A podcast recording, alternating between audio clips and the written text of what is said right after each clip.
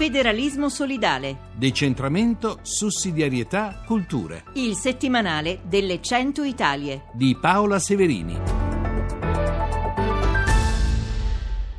Buongiorno, bentornate e bentornati a No Profit. Questa mattina parliamo di ricerca e di scienza con Stefano Paleari, che è un docente ingegnere italiano ed è il presidente del comitato di coordinamento di Human Technopol.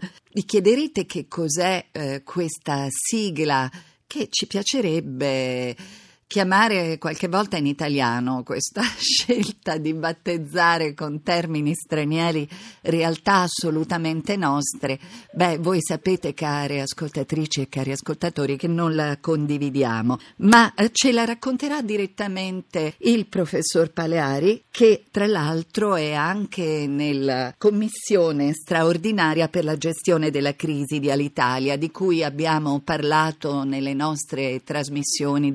Buongiorno, professor Paleari. Buongiorno a lei e a tutti i radioascoltatori. Eh, Human Technopole vuol dire tecnologia umana o polo della tecnologia umana. Ma io condivido il fatto che dobbiamo essere in grado di tradurre nella nostra lingua madre eh, i nomi delle iniziative che sorgono nel nostro paese e al tempo stesso eh, essere consapevoli che il confronto nell'ambito del, della ricerca scientifica, ormai è un confronto internazionale, si nutre di una lingua franca che nei secoli passati era il latino e oggi è, è l'inglese. Questo è l'unico motivo che ci spinge ad usare termini eh, non italiani, ma con l'intento poi di avere anche delle corrette traduzioni. E lo Human Technopole è un progetto di ricerca scientifica interdisciplinare nel campo delle scienze della vita eh, con un punto di specializzazione particolare nella genetica e in tutto ciò che la genetica può avere delle applicazioni. È composto da eh, sette centri di ricerca scientifica coordinati ovviamente fra di loro, che spaziano dalla uh, oncologia genetica fino all'agricoltura e, eh, al, e, alle scienze della nutrizione, ovviamente anche qui con dei risvolti nell'ambito della genetica. Mi preme sottolineare però che è un centro di ricerca scientifico eh, con eh, una consapevolezza mh, forte sul fatto che la ricerca scientifica è comunque un'attività che essendo per la maggior parte finanziata con risorse pubbliche ha una grande responsabilità sociale. E quindi Human Technopole, ecco la parola human all'inizio e dopo quella legata alla tecnologia, è comunque una, un centro di ricerca che vuole entrare in dialogo con tutta la società perché soprattutto nel campo delle scienze della vita eh, eh, questo genera degli interrogativi e degli impatti di natura etica, educativa, organizzativa e di politiche sanitarie e di ricerca estremamente importanti che noi abbiamo il dovere di condividere con i cittadini che ce le finanziano. Quindi un vero progetto globale che non, non va avanti a settori e che coinvolge anche tutte le università della Lombardia e credo anche una del Piemonte, mi corregga se sbaglio Presidente. Ma è, centro di ricerca che è di tipo multidisciplinare e quindi ha il grande compito di superare le tradizionali divisioni anche tra settori. Chi parla oggi di scienze della vita e di salute in generale sa benissimo che una specializzazione risolve solo in minima parte alcune questioni. Un uh, collega americano in un convegno diceva non esistono uh, le discipline, esistono i problemi e poi i problemi hanno bisogno delle discipline per essere risolti, non il contrario. Questo centro di ricerca eh, coinvolgerà tutte le università italiane e tutti i centri di ricerca già esistenti in Italia, soprattutto quelli che sono interessati a queste tematiche, quindi è un'iniziativa che viene localizzata a Milano, viene finanziata con risorse pubbliche dello Stato fino a oltre un miliardo di euro in dieci anni ed è quindi un hub di riferimento per tutto il sistema della ricerca e dell'università italiana, non solo eh, eh, quello lombardo o piemontese, ma in generale si vuole rivolgere a tutto il sistema. È un'iniziativa di sistema, finalmente il nostro Paese affronta il tema della ricerca un po' in ritardo rispetto a quello che hanno fatto altri paesi eh, europei in particolare, ma finalmente arriviamo anche noi, finalmente arriviamo in un campo che potrà dare grandi soddisfazioni non solo ai cittadini ma anche al sistema economico perché dietro il tema della salute c'è anche un'industria che sta crescendo. E di ieri la notizia che l'Italia è diventato il primo produttore di farmaci conto terzi in Europa e credo che sia un risultato importante. Abbiamo ancora molta strada da fare, per esempio, nel campo dei dispositivi biomedici, però eh, se c'è un. Eh, in fondo noi dobbiamo come dire, far diventare una bella frase una grande opportunità. Noi diciamo che la popolazione invecchia e che la vita si allunga, ma ne parliamo sempre in termini negativi perché pensiamo al problema degli equilibri economici, della previdenza, dell'assistenza e della qualità della vita. Ecco, cerchiamo di fare in modo che l'allungamento della vita il fatto che noi invecchiamo e, e, e, viviamo di più rappresenti un'opportunità per tutti, una cosa positiva e quindi anche un'occasione di sviluppo economico. Presidente Paleari, infatti uno dei sette centri di ricerca riguarda proprio la neurogenomica, che è quella che eh, sarà presente nelle nostre vite a causa dell'invecchiamento italiano così importante e così in salute, diciamocelo. È positivo come è la nostra situazione. È, è così e noi dobbiamo trarre beneficio da questa constatazione ed essere un punto di riferimento per il mondo non solo per noi, per noi stessi. Una grande eh, ambizione a Human Technopole. Ma guardi, nella misura in cui Human Technopol non è un'iniziativa a sé, ma un'opportunità per tutto il sistema della ricerca italiana, sì.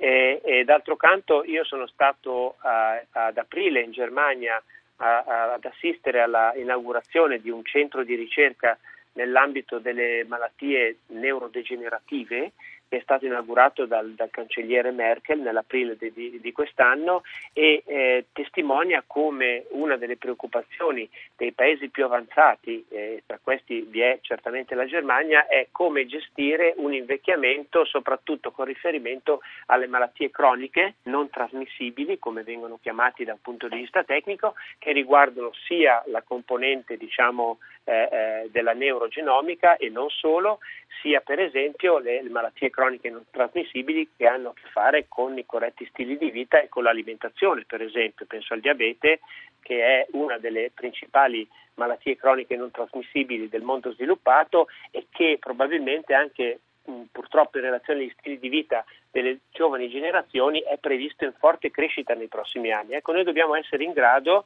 non solo di trovare i, i, le scoperte scientifiche che possono correggere queste malattie e, fa, e fare in modo che siano gestibili per lungo tempo, ma al tempo stesso dobbiamo in qualche modo trasmettere eh, il, il, senso di una sfida educativa, di una sfida sul, sulle abitudini sugli stili di vita che diventi non un'imposizione ma un qualche cosa che fa parte della nostra cultura, cioè il fatto di avere una corretta alimentazione, corretti stili di vita, eh, non è solamente una prescrizione medica, ma diventa un qualche cosa che noi facciamo quasi senza rendercene conto. Siamo ancora molto lontani da questo obiettivo, ma se Human Technopo e la sua iniziativa può contribuire a raggiungere questo scopo, io credo che ne valga veramente la pena. Questo bellissimo programma, sfida educativa, sfida scientifica, grande responsabilità sociale, che tempi avrà di realizzazione? Insomma, a che punto siete, Presidente? Allora, noi ci siamo insediati nel settembre dello scorso anno e il governo